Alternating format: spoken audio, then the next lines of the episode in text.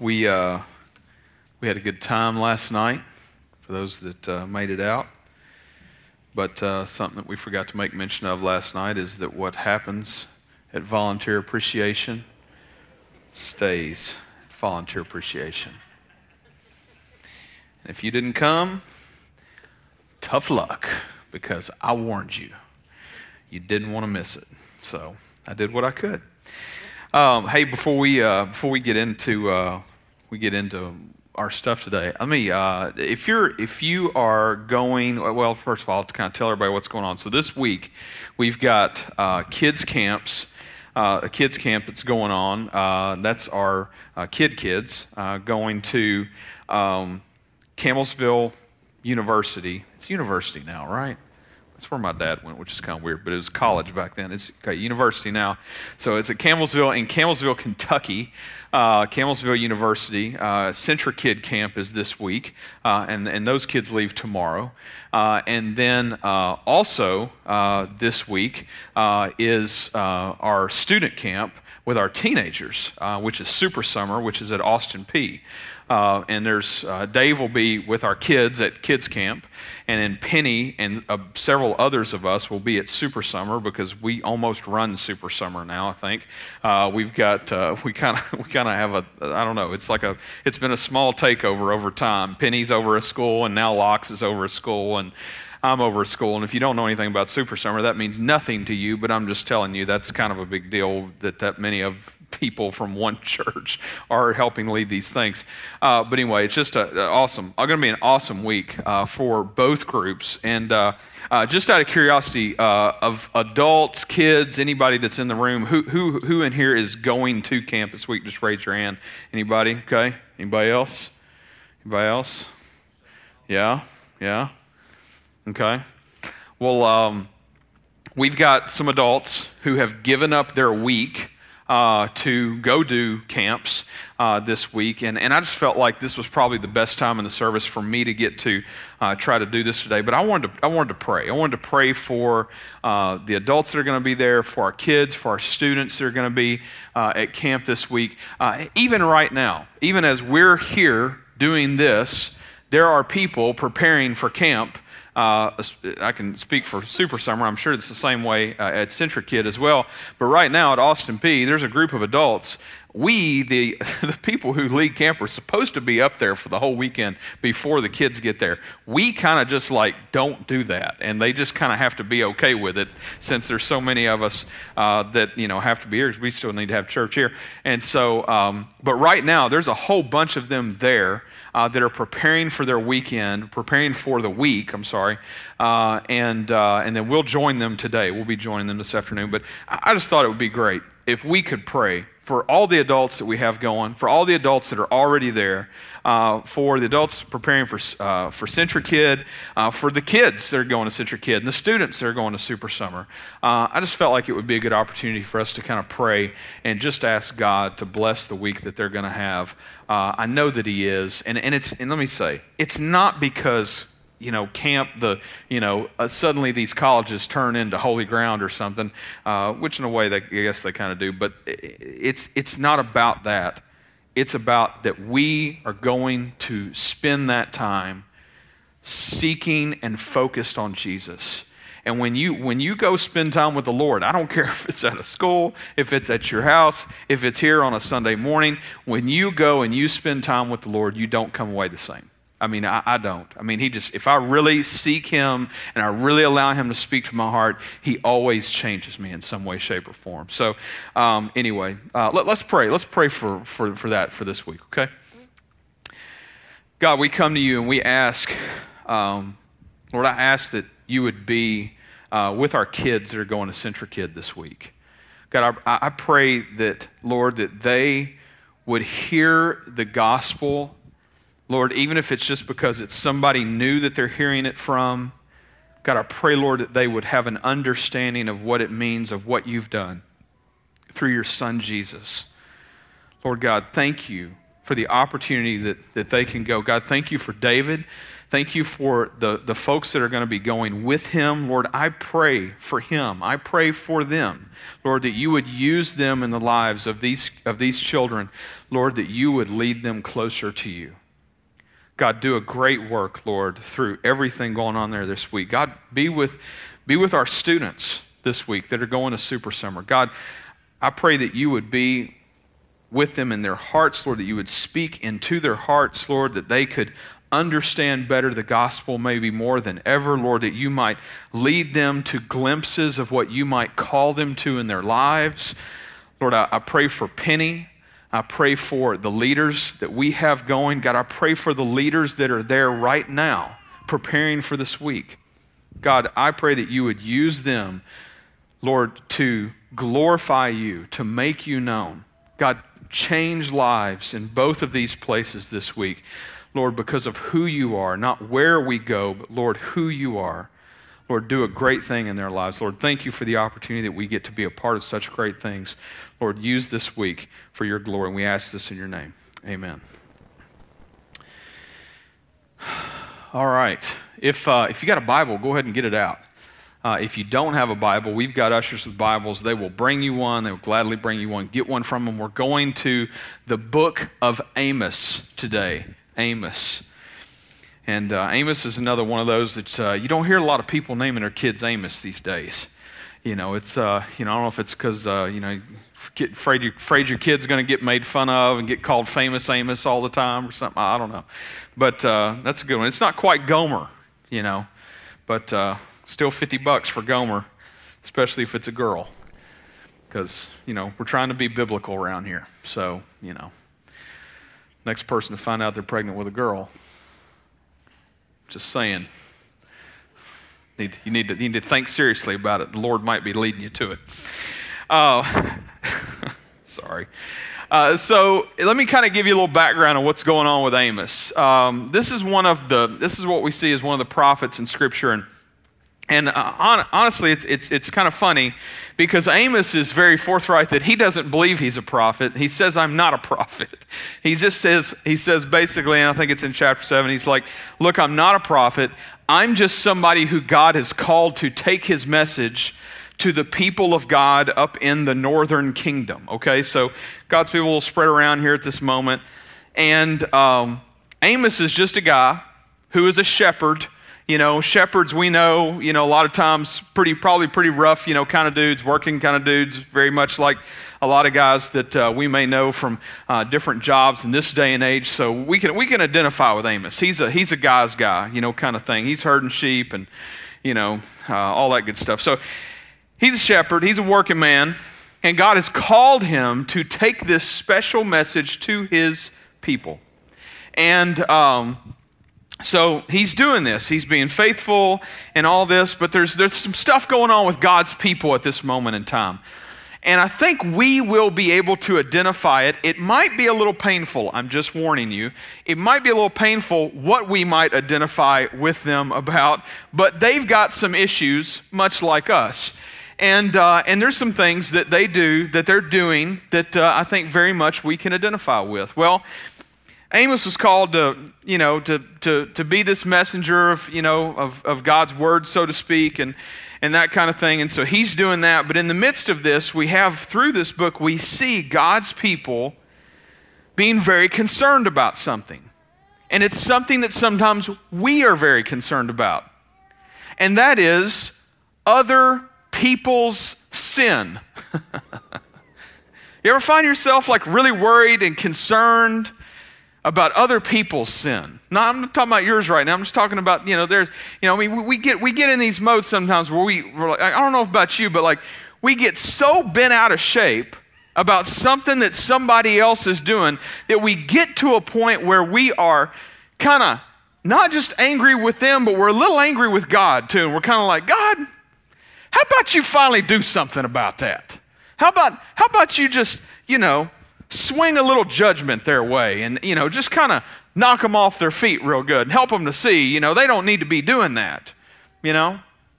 Well, that's exactly what God's people were doing. They, they basically had kind of gotten to a point where they were very comfortable in their lives. They were very comfortable, uh, literally, like if you read through all of Amos, because I'm kind of giving you a synopsis here a little bit, but if you read through all of the book of Amos, what you'll find is you'll find a group of people who basically had gotten to the point where even through some affluency type things, like because they had gotten all the money that they wanted in life or whatever it was, uh, you know, that they, they were just kind of ignoring things around them. Sometimes we get too comfortable. And when we get too comfortable, we ignore things that are going on around us. That's exactly what God's people were doing. I mean, to the point that they were seeing injustice around them and doing nothing about it. And we've, we've all at some point in our life been guilty of this. So, uh, you know, this isn't, you know, we're not, you know, before, before you start thinking about somebody else, you might want to like rein that in a little bit, okay? Uh, because, because that's the problem that God's people had. They were so concerned with their enemies being judged and getting judgment that they were even telling God, praying to God, God, judge our enemies. Take care of them, you know, do with them, you know, kind of a thing. And so we have this kind of a climactic moment where there's a little kind of come to Jesus here with the whole, you know, hey, you should, God, you should take care of them. And he does, but he also takes care of his people too and they're not too happy about it. They've been talking. In fact, they've been talking about the day of the Lord is going to come. In fact, this, we think this might be the earliest instance of the use of that phrase that the day of the Lord would come. And, and so, this whole day of the Lord thing, to even kind of give you a little background of that, they thought that when the day of the Lord came, that that meant everybody's going to get land and blessings. They're thinking, they're thinking, okay, about time we finally get some promised land, okay? And we get some blessings. And so, you know, in their head, when the day of the Lord was going to come, it was going to come with judgment for our enemies and move that bus so we can get our new house and all of the possessions that we've been wanting for us, you know, for his people. And that's not exactly the way it went down. And here's what we see in Amos chapter 5. Amos chapter 5 and verse 18. Here's what it says it says, Woe to you who desire the day of the Lord. Why would you have the day of the Lord? It is darkness and not light. As if a man fled from a lion and a bear met him, or went into the house and leaned his hand against the wall and a serpent bit him. This is not the this is not the description of like the day of the Lord has come, like that we're all thinking like, yeah, day of the Lord, woo, Jesus coming back, we're all gonna have a party and it's gonna be great. This is their, their little day of the Lord thing here. Yeah, it's not going as planned. We got darkness, we got people getting bit by snakes. I don't like snakes, okay? I like dead snakes. Here we go. First verse 20 and it goes on, it says, Is not the day of the Lord darkness and not light and gloom with no brightness in it? They're confused, okay? They're confused. This is their response. They're confused. They're trying to figure out, like, whoa, wait, wait a minute. What, ha- what happened to my new house? And all that, you know, what happened to the farm that we were going to get? What happened to all the blessings? What happened to all the stuff that we were going to get? Where'd that go? Day of the Lord came, and all of a sudden we got some judgment. Well, we wanted, we've been wanting that for our enemies, but we didn't want it for us. Isn't that funny how that works? They had gotten to a place in their life where they so badly wanted to see their enemies pay the price for their wrongs they couldn't see their own stuff in their own life. Verse 22 goes on. This is God's response here, okay? This is God's response to their response about the day of the Lord. And it says this in verse 22 it says, Even though you offer me your, and I want you to pay attention, there, the use of your is, is in here quite a bit, and I think it's on purpose. Even though you offer me your burnt offerings and grain offerings, I will not accept them. This is God speaking, okay? He's, he's saying back to them, hey, you know, thanks for the thanks for the offerings. I don't want them. And it goes on and says, and the peace offerings of your fattened animals, I will not look upon them. Take away from me the noise of your songs. The noise.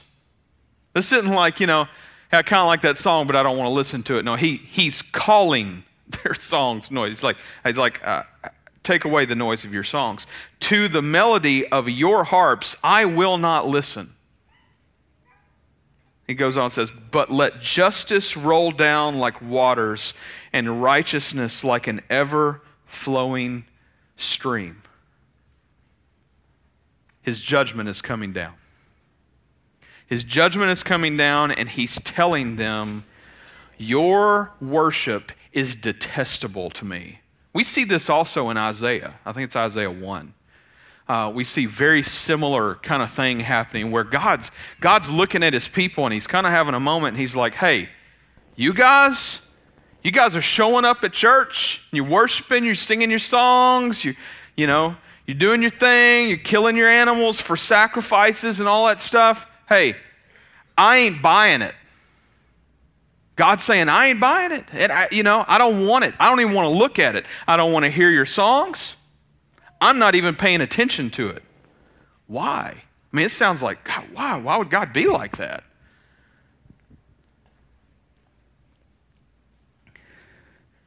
Something that I learned a long time ago that I feel like I have to relearn constantly, over and over and over again. And some of it's probably because we grow up in kind of this legalistic, like, even though we may hear that Jesus is the way, a lot of times we hear also to go with it that like, well, you've got to do this, this, this, and this, or you're, you know, you know, God's not going to love you enough, or whatever it is, you know, kind of thing.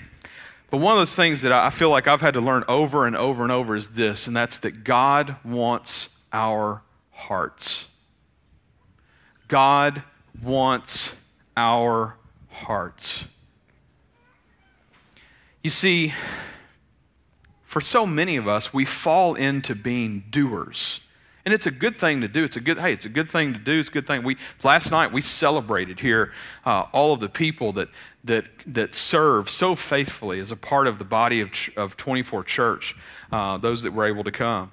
Uh, and if you weren't able to be here and you serve, thank you for what you do. Uh, you're just, just awesome to get to see what God is doing and doing right now. If you haven't noticed, God's doing some cool stuff. Um, but this idea that God wants our hearts, for so many of us, we know it, but we replace it sometimes with trying to do things for God. And are doing things for God where they came maybe out of the right heart to begin with, somewhere along the way it gets sidetracked and derailed into this, like, you know, well, now I'm doing it because it's a job, or now I'm doing it because I'm just supposed to do it, or now I'm doing it because, you know, I want people to think this about me, or now I do it, you know, whatever it is. And, and, and listen, it's not just, I'm not talking about just serving on Sunday mornings, I'm talking about with our life. That we approach things in our life, well, I'm, I'm going to do that because that's the right thing to do. But there's something amazing that happens when we allow God to just take all of our hearts and we humble it, it, it, requires humbling ourselves because the pride within us does not want to do this. The pride within us wants to fight against that and go no no no no i got this. I got this. I don't need to i don't need to spend any time with god today to figure out that he wants me to do this over here. But you know in the in the moment of when we are doing something for god if we're not being led by Him, how we do it is usually very different.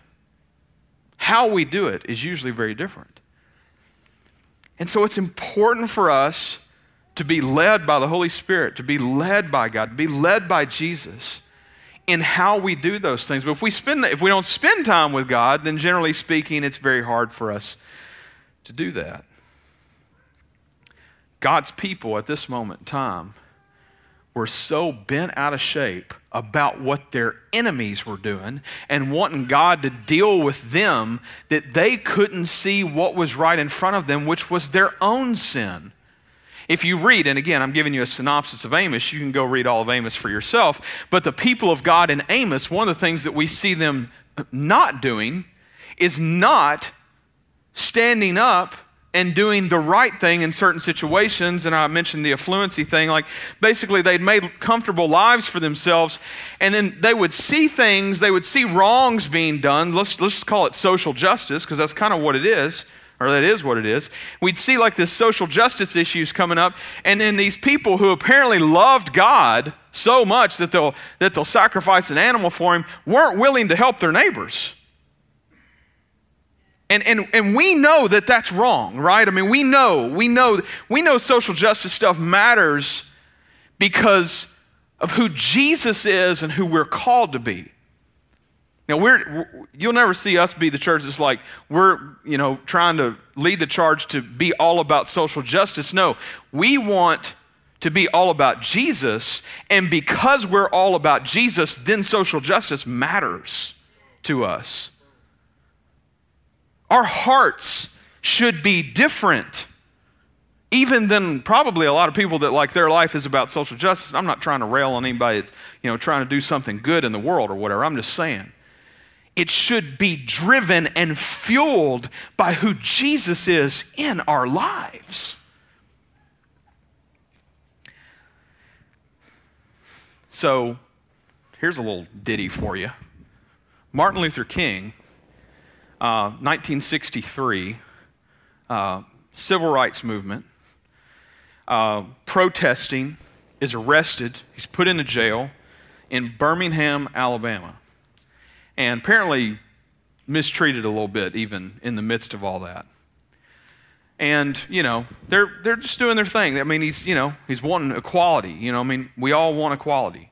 And he wants equality, and, and, and you know, he's, I mean, MLK, I mean, he, he loved Jesus, okay, if you didn't know. And, uh, and he, so while he was in the jail there, uh, eight clergymen, eight, let's call them pastors, some of them may have been priests or whatever they were, I don't know, bishops or something, I don't know. Um, call, call Ben the bishop sometime if you want to. Uh, but yeah, you know, so you got, you, got, you got eight clergymen. They they wrote a letter together. They wrote an open letter. You think open letters are like new with Facebook or something. You know, they're not. You know, open letters been going on for a long time. Uh, it was in the newspaper. I know some of you don't know what that is, but there's a, there was a thing. They used to print them out. It had words and pictures and stuff. And so, uh, but the, they, they, so eight, eight pastors, clergymen, whatever you want to call them, they wrote an open letter and it came out in the newspaper while MLK was in the jail in Birmingham. So he gets a he gets somebody gives him this newspaper and he reads this article and this article basically is kind of attacking what Dr. Martin Luther King Jr. is doing. And, and, and yet the article is called a call for unity. And what it is, is basically it's like, it's just a bunch of white dudes, bunch of people that are basically like, well, they got their lives figured out and they don't want to be bothered with anything having to change. You know, they just kind of like things the way they are, so to speak. You know, so let's let's just leave things alone. And you, you know, the timing's bad and all this. And, you know, and and of course MLK, he's over here. and He's like, what are you talking about? The timing's bad. My people are, you know, being mistreated and we don't have equal rights and all this kind of stuff. And God was using him, obviously, you know, to help lead this movement. So he reads this article. Martin Luther King reads this article. And on the paper, on the newspaper that he had read this article with, he started writing a response letter. Another open letter, okay? He starts writing a response letter on the newspaper itself and he and he writes until there's no more room on the paper and then he gets he gets a couple more scratch pieces of paper. He keeps writing uh, the letter and then finally at some point his lawyers are allowed to like let him have a uh, uh, a notebook where they leave him a, lo- a notebook so he can keep writing. We have this today as a piece of history known as the letter from birmingham jail. Part of history in the letter And I, and I love this about this. In the letter, MLK refers to the gospel, and, and, and, it's, it's, and he drives it pretty hard. If you want to ever read through it, it's out there. You can go check it out. But then also, in the midst of this letter, he refers to these men being like the people of God in the book of Amos. In the book of Amos. And he himself quotes, he talks about it, but then he quotes verse 24. Let's read verse 24 again, and I think you'll see how it fits. He says, But let justice roll down like waters, and righteousness like an ever flowing stream. And his idea here is that, you know, hey, we've all done wrong. How about we all just be willing to just set back and let justice do its thing? Let God do his thing. Folks, we can't be so concerned with what's going wrong in everybody else's life. Let me ask you a question Do you have bitterness towards somebody else? You have anger towards somebody else? Are you struggling with other people right now in life because you feel like they have wronged you or they have done something that has wronged somebody else, whatever, made you mad to the point that it is. I'm not saying, I'm not, we're not giving them a license that it's okay. I'm just asking you, what's going on in your heart? Are you bitter? Are you angry with somebody right now? I think if most of us were honest, we probably have somebody in our life that, that this is true for. And what happens in this passage that we're reading, the reason of all the darkness and the snake biting and the crazy is, is all because the people of God are all of a sudden, they're like, oh, what's going on? I thought, you know, the justice was going to come and, you know, you were going to take care of them and then we were going to get, you know, like a party or something. And it's because God's judgment is good for everybody. And the day of the Lord hadn't quite come yet. The day of the Lord would come. And the day of the Lord did come and is still coming for us. And his name is Jesus. And he came as a humble servant a humble servant. You see, this is the reason why God doesn't want bitterness in our hearts. This is the reason why God wants to attack this at the forefront of what it is, which is sin. When we are bitter, angry, whatever, in our hearts toward another fellow human being, much less another believer, a brother or sister in Christ, let me tell you what, God's all over that, all over His scriptures, all over it. And if you've, and if you've been a Christian for a day or uh, 20,000 years, you probably know that. And it's because he knows that that sin is killing us from the inside out. Satan loves it. Satan loves it. He's like, oh, yeah, come on, be bitter. Oh, did you see what they posted on social media? Hate them even more. That's right. Yeah. Woo! He loves it. He's having a party. He's like, oh yeah, love it when they're mad at each other like this. Oh yeah. And the best kind, oh yeah, when nobody knows it but you. Just me and you, you know, we just, yeah, oh yeah, get more mad at them. Why does he love it? He loves it because our sin separates us from God. And when we are buying what he's selling, we're not listening to what the Lord is trying to give us, which is His grace and His mercy. And He's saying, I have forgiven you. You also forgive them. Go on with your life. You can't fix it. I can't fix it. We can't fix what's going on in other people's lives. If God needs to deal with them, guess what? He'll deal with them. Well, Chris, what about what about how, you know, it's supposed to go to a brother? Yeah, go to a brother. Go to a brother. I, am going to encourage you go to a brother, go to a sister, whatever. If you need to talk to them, yes, Scripture talks about that. you need to do that. You got something going on between you and somebody else, you need, you need, listen, for your sake, for the glory of God, you should do it. I'm telling you. But there's a way you do it. You don't go in guns a blazing. Hey, hey, you know what? Hey, you got the, no, you got that sin in your life. You know you're going to hell for that, right? You know? In, in that instance, we become those people who have signs that are standing out in the middle of the courtyard in front of Bridgestone Arena while we're trying to go see the Preds beat down the Pens next year, okay? Um, and we're like, what are they doing? Why are they out here telling people they're going to hell? I mean, but that's in our heads. We're turning into those people if we're not careful. We've been called to not do this to the point that Jesus gets real specific with it. Speaking of Jesus, let's see what he has to say about it.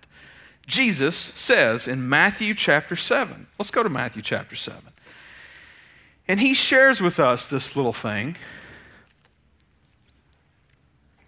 about how to deal with judging others. By the way, when we're called to go to one another and do that, that's talking about believers, and I hope you understand that. Us going to people in the world and pointing out their sin isn't doing anybody any good. They don't know Jesus.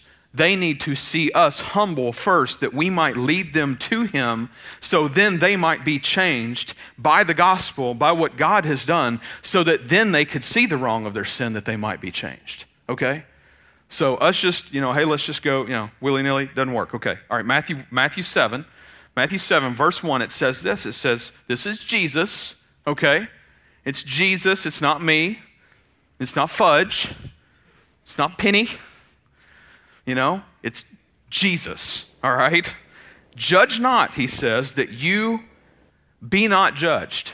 Judge not that you be not judged, for with the judgment you pronounce, you will be judged, and with the measure you use it, it will be measured to you. Whoa! I mean, did you just read that?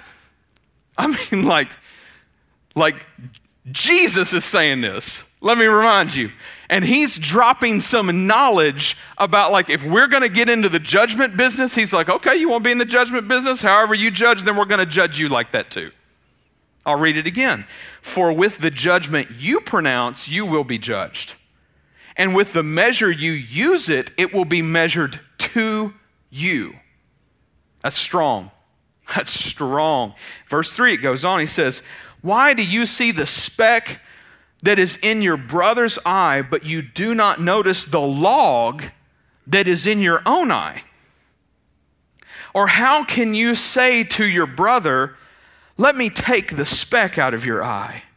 When there is a log in your own eye, and then, and then Jesus uses the H word. Are you ready? Here we go. He says, You hypocrite.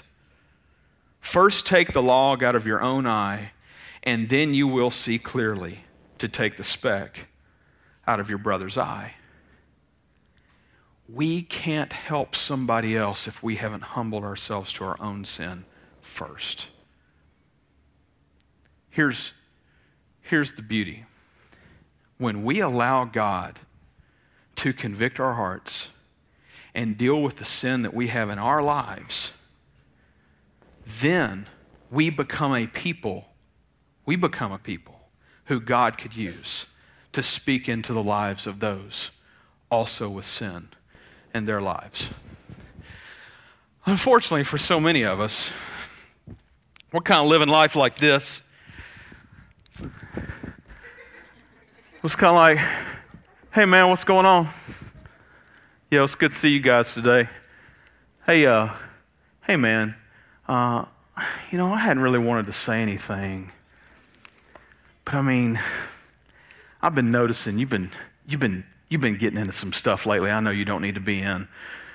You know, you know, you, you're going to hell for that, right? That's not true, by the way. you know. But you know, I mean, you know, hey, you know, hey, hey, man, what's what's going on? Hey, I, I see, I see, you've got an issue in your life. Have you thought about seeing anybody about that? You you been thinking about seeing anybody about that? I mean, because, you know, I mean, I got my junk together over here. I mean, this is us. This is us. This is our sin right smack dab in front of our face, and yet we're still acting like God's people in the book of Amos and going, Hey, God, will you please do something about them? Because it's really getting on my nerves. Every time they make a post, it gets on my nerves, you know? Only the Lord can take this from us. And we need Him to do so. And, and let, me, let me explain something. It's not just for our own good. Because if we really care about these people that we're so concerned about that they've got something in their eye, if we really care about it, then we will humble ourselves to allow God to help us kick the log out of our eye. Because when we become humble people of God, guess what? We then get the ability to speak into the lives of others that are struggling. And you know what? Generally speaking, what I've found out, we don't have to force ourselves to do it. They just see us being humble people of God. I mean, you just think about it right now. If I just ask you right now, who are humble people of God, you know right now that they don't come at you with their judgment. They don't, they just love you. And you know it's not like some fake put on hypocrite, like I go to church, you know, and I got my offerings over here and want to make sure everybody sees me do this or that or whatever it is. No, those people that we know are humble people of God, and maybe you've got, I've got a few of them in mind right now. I'd love to even say some of their names. They would kill me for doing that. Uh, you know, and that's, that just shows you how humble they are. And it's not some false humility. It's like the real deal, like we've seen God work through them and just they care for people and they put others before themselves. And you see Jesus in them. Those are the people in this life that people with issues go to and say, I need help. Pray for me I need a friend. Or they're oftentimes the people that, even if somebody doesn't come and say those things to them, God gives them opportunities to just say, Hey, are you okay? How can I pray for you? That's a long way from, Hey, you're going to hell for that. By the way, the only way that anybody's going to hell is if they haven't trusted in Jesus. That's it. There's no like, oh, well, you know, that sin over there, that's a really rough one. No, his blood is good for them all. All of them. And he defeated death on our behalf because we can't. And praise the Lord for that. We will live forever. And so to hear a statement like, God wants our hearts. Simple statement, such a simple statement. But if we're not careful, like we could run like 10 different ways with that. And one of those ways that I, am concerned that some of us might run with is like, oh, well, I'm just, I'm going to start doing better. I'm just going to start doing better. You know, well, mm, I, I'm glad that your heart wants to go to that. But here's the truth we need Jesus to do better. We need Him to do better in our lives, and that's allowing Him to do so. That's, a, that's spending time with Him, that's being with Him, that's praying with Him, because the bitterness, the anger is killing the people of God from fulfilling who God's called them to be.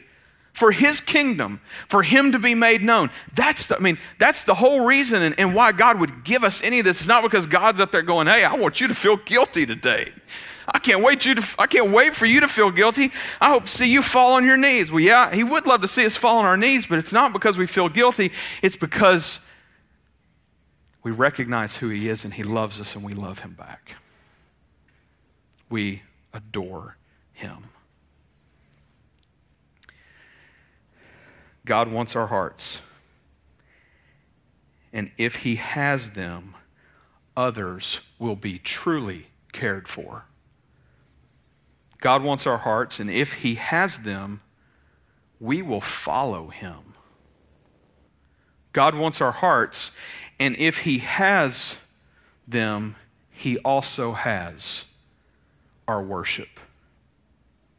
So then there's no faking it till you make it. It's not I'm showing up at church to like do the thing I'm supposed to do, or that thing during the week when something arises, and well, I guess it's the here's the Christian thing to do. I guess since preacher talked about some social justice, I guess I'll do the right thing here today.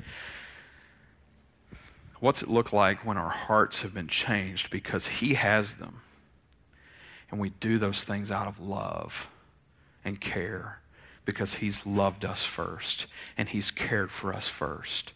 And those people who have wronged us, maybe they really did something really bad. Let me tell you something. The most freeing thing that maybe for some of you here today will be this to hear this. God wants you to give that up. He doesn't want you carrying that around. He's forgiven you just like He's forgiven me, and He has called us to forgive others the burden of bitterness, the only person that's a gift from is Satan himself. So, last year, um, I had a friend who passed away. I talked about it. His name was Mike. And uh, he had a business in the hobby that I have a side business in as well. And uh, he, you know, he worked on these parts and did different things. And, and so when he passed, I, I jumped in to help his dad. His dad was not going to have a clue what to do with all that stuff. Because there were orders outstanding and all this stuff. Mike was killed in a, in a motorcycle accident. So it was a very sudden, unexpected thing. Literally overnight, you've got a bunch of really crazy people in a hobby that are very crazy about their stuff. Um, and uh, he had a lot of their parts. So I jumped in to help, and I helped end up, you know, months on end, really till the end of last year, even into the beginning of this year. And that he died in May. That we were still dealing with orders from some of that stuff, long, long period of time. A lot of nights over there helping him, that kind of thing. And so, anyway, long story short, in the end of it all, uh, Mike's parents asked me if I would like to buy the business of what Mike was doing, and he had all this inventory and parts and had kind of made a name for himself. It's really kind of a middleman deal. All you got to do is just take orders, and you got to know, you got to have a working knowledge of the stuff and drop stuff off, pick stuff up, shipping back and forth, that kind of thing. And so we prayed about it because I've had just kind of this feeling for years that there has to be a day, one, one day down the road, where you know I'm probably not going to have you know warehouses full of junk. Um, and you know, and I, honestly, I look forward to that day. Um, and, and this was, you know, a way to, you know, have a business that maybe could continue on and maybe be better than the business we had before and not have to have warehouses full of junk. So anyway, uh, so we, we, we said, we felt led to do this. We said yes, and we, we bought the business. And they basically gave us a deal to work with us to pay them and that kind of thing over a period of time and whatnot to, to make it work because they really wanted to see us do it. Uh, and so um, then, also last year, right at the time that my buddy died, uh, another guy jumped into doing this. He, he saw the opportunity because Mike was the only person that did this. So he jumped in and, and he started doing it. And, and quickly, I started getting told things like that um, other people thought that he had told them that, uh, that he had Mike's business. And so there were some things out there that were floating around. And I don't know what he really said, to be honest with you. Uh, but it, it, you know, I got pretty wound up in the midst of all of it, I'll just be honest. Um, and, you know, it was an emotional time, lost a friend. I'm helping this family through all this, and then we're dealing with all of a sudden, in the midst of his death, now this other guy's going to jump into doing this. And there's just a lot that goes with all that. And so um, I got bitter. I got bitter in my heart. I, I'd come into staff meeting and I'd tell staff about it. I'd be like, I'm, I'm struggling. Gosh, y'all need to pray for me. I'm, I'm struggling. I'm having a hard time with this. Like, I don't want to be bitter. I don't want to be angry. I don't want to be upset, whatever. And, uh, you know, and so um, in the midst of all that, one night I'm driving through Nashville and it's night. I don't remember where I was going. I think I was hauling something somewhere and uh, was driving toward the other side of town, going through town. I just remember I was passing Nissan Stadium at the time, and I had been praying. I just started. I just started praying, um, probably passing Trinity Lane because that makes sense to be praying while you're passing Trinity Lane. Just the traffic alone, you know.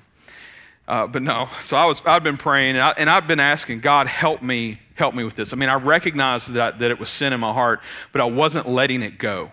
Okay. I recognized it was there, but I wasn't letting it go. And so I started praying, and God, help me, help, help me get rid of this, help take this from me. And in the midst of me praying that, I felt God just convict me as big as day, and, he, and it was like He said, Chris, pray for him. Pray for him. And I don't know if you've ever prayed for somebody that you're bitter at or you're angry at, but I started praying, and I started praying for him. I started praying for his family. And I started praying for his business. I started praying, asking God, God, bless his business, bless his family. Make, make, make a way for both of us to be able to do this or whatever it is. You know, you've got a plan, you know. So, shortly after that, we had contact a couple times and uh, a couple things went on. I won't get into the whole story, but basically, we become friends. We have a friendship. And then we start helping each other. You know, he's got an order he can't complete, and I got stuff, and I'm like, hey, just come on and get it, or whatever, you know, and, and vice versa, back and forth. And, um, you know, that all leads up to about two weeks ago, and we went and both did a show. Here we are having separate booths, and we're like across from each other at this show, you know, selling the stuff or whatever. And, uh, and, I, and, and we are talking and we're hanging out some in between, and the show wasn't really going that great. We're in Atlanta or whatever. And we get back from Atlanta, and he messaged me, "Hey, call me." And and I didn't have time. It was a Sunday, and so finally on Monday, I, I call him because uh, he messaged me again. He said, "Hey, um, I think you need to buy me out. I think I need to get out. I think you need to do this." Um, I don't tell you all that to say that things always work out that way. I tell you to say this He's also a believer. Um, we were able to make kind of a public announcement last Sunday of, you know, that we were doing this. And in the way that we did it, I really prayed, and he said, I want you to write it. He said, I'll write a thing for me, but I want you to kind of do the whole thing. He said, You know, I really want people to see our friendship in this. I said, I think you're right, because a lot of people in the hobby have assumed like we're arch enemies or something, because maybe we were at one point in time. And um, so we put this thing out. And you're talking about a community of people that sometimes can be extremely negative. I mean, extremely negative. It's pinball machines, for God's sake. But whatever. Some crazy people in this hobby, I'm telling you. And, uh, but they can be extremely negative. We put this post up, and all this past week, all this past week, it's been comments of one person right after another, like just going, I can't believe how you guys are handling this. This is amazing. This is the first time I've seen something like this in our hobby in a long time. We need more of this. Ron and I had this conversation back the day that we kind of signed the papers, which was a week ago yesterday, at my house, and he said, "You know, I really, I really hope that this can be positive for everybody." And I said, "I think it can be." And he said, "I hope so." I said, I, "I'll tell you what." I said, "I said I think it's the greatest opportunity that maybe you and I have had yet." To show Jesus to a whole bunch of people that don't know what he looks like, you know? Now, listen, I still have sin in my heart. I'm not without that. I don't tell you that. I, I, I flubbed last year. I flubbed it. Like how I handled that when it first went down, I made a post. I was so angry and mad one night. I made a post. It was on the internet for a whole hour. Uh, I had somebody call me out on it. I deleted it. I put up an apology post. I don't even know if I meant the apology at the time, to be honest with you. Bitterness destroys because it's sin. Us being concerned about what other people have going on in their lives is not the way God has called us to live ours. He's calling us to humble ourselves to Him and trust in Him that He's going to take care of whatever He's going to take care of and what we need to be worried about is our own logs, our own sin, that He might be able to help us deal with those things. And, folks, if we'll let Him do that, if we'll let Him have our hearts, then He can use us for His glory. Then we'll get to speak into those people's lives then we'll get to be those people that God has called us to be. But as long as we live with the logs, as long as we live with the bitterness, we become logs. We become logs that lay around and we don't do anything for the kingdom of God. And that is not who we've been called to be. Several years ago now, before Liquor by the Drink passed in Pleasant View, we had uh, some other ministers locally that wanted to get together and have a lunch and talk about it. They were they were pretty upset about it. And of course, you know, I'm just thinking, man, bring me some chilies or something, you know, uh, like a lot of people have been thinking, or whatever, you know, not just chilies, but uh, and so. Um, you know, one of the things, and, and, and people ask, you know, where's our stance as a church on alcohol? Here's our stance on alcohol. We, we see alcohol, we don't see it as a bad thing. We see it as a bad thing when it is abused. And so, you know, liquor by the drink wasn't a deal breaker for us because liquor by the drink isn't leading people into sin. I mean, the world is full of that. Uh, and so, um, you know, we saw it as opportunity for our community grow, to grow and for us uh, as a staff, as a church, I mean, to us, that's like, that's gospel opportunity. Like if the community grows and that's more people that we could have a chance at, at getting to minister to and share the gospel with. Like that's literally how we're thinking about that. And so we get together with these other ministers because we wanted to we wanted to talk some of this out and, and be kind and all that stuff. And so we get together and we're meeting over a Mexican restaurant over here and and they're you know hey you know we're we're gonna do that we're gonna do a thing we're gonna do a thing in the paper you know we're gonna be against this liquor by the drink thing. And we're like okay okay and we're listening you know and just you know and they're like what about you guys you guys you guys in? And I was like well no we're we're not but it's okay. Like, we love you guys, and it's cool that we can disagree on this, but here's, here's our stance. And so I explained a little bit about that. And then, and then I also explained something else that I didn't make up. I've heard one of our other guys, some, all of our other guys say it at different times. And that's that we want to be a church that is not known for what we are against.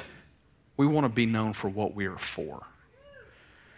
And, you know, and and, and just so you know, when we said that, we weren't like trying to like, bam, you know, like, yeah, you know, like make some kind of statement with these guys. Like, we love these guys, okay? I don't think, I don't think any of these pastors are actually still around in the area. This has been a long time ago.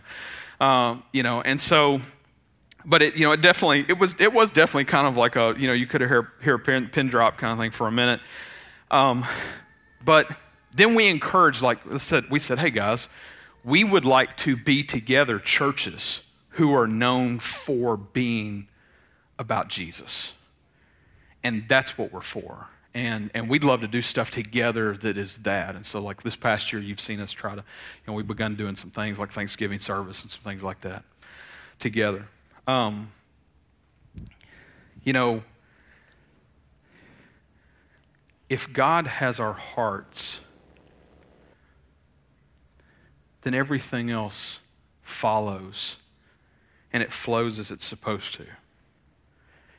And I think for so many of us, we have somewhere gotten jaded with our walk with the Lord where we've become people who are against, against, against, against. I'm against that. I'm against that. I'm against that.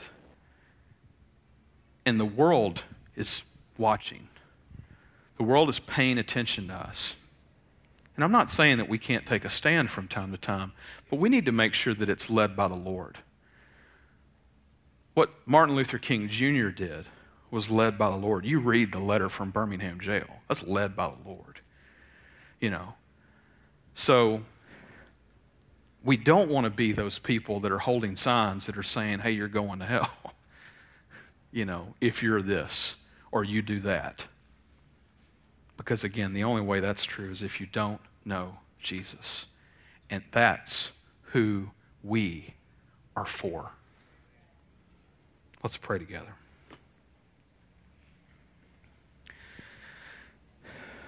God, I, I pray this morning for the hearts of, of whoever is listening. God, that if they don't know you, that they would trust in you today. They would believe in you today. God, maybe they've wandered, they've strayed, they've missed out on what life is really about for some time or whatever. God, I pray, Lord, that they wouldn't let guilt be the factor that overcomes them right now. I pray, Lord, that they would see your grace and that they would see your mercy. God, I pray that for all of us. God, I pray that we would see the things in our hearts, the logs in our eyes. Lord, that you would do a work in us that you would help us to overcome those things. It's because of what you've done through your Son on the cross. that we can even ask that today. God, we want that. We desire that. Lord, do a work in us. Help us, Lord, to glorify you, to make you known, to be your people. God, help us to minister to others, not judge them, but minister to them. Help us to be those people, Lord, that you've called for the sake of your kingdom that the gospel might go out. May others see Jesus in us and know him because of it. Lord, we love you and we thank you. In your name I pray. Amen.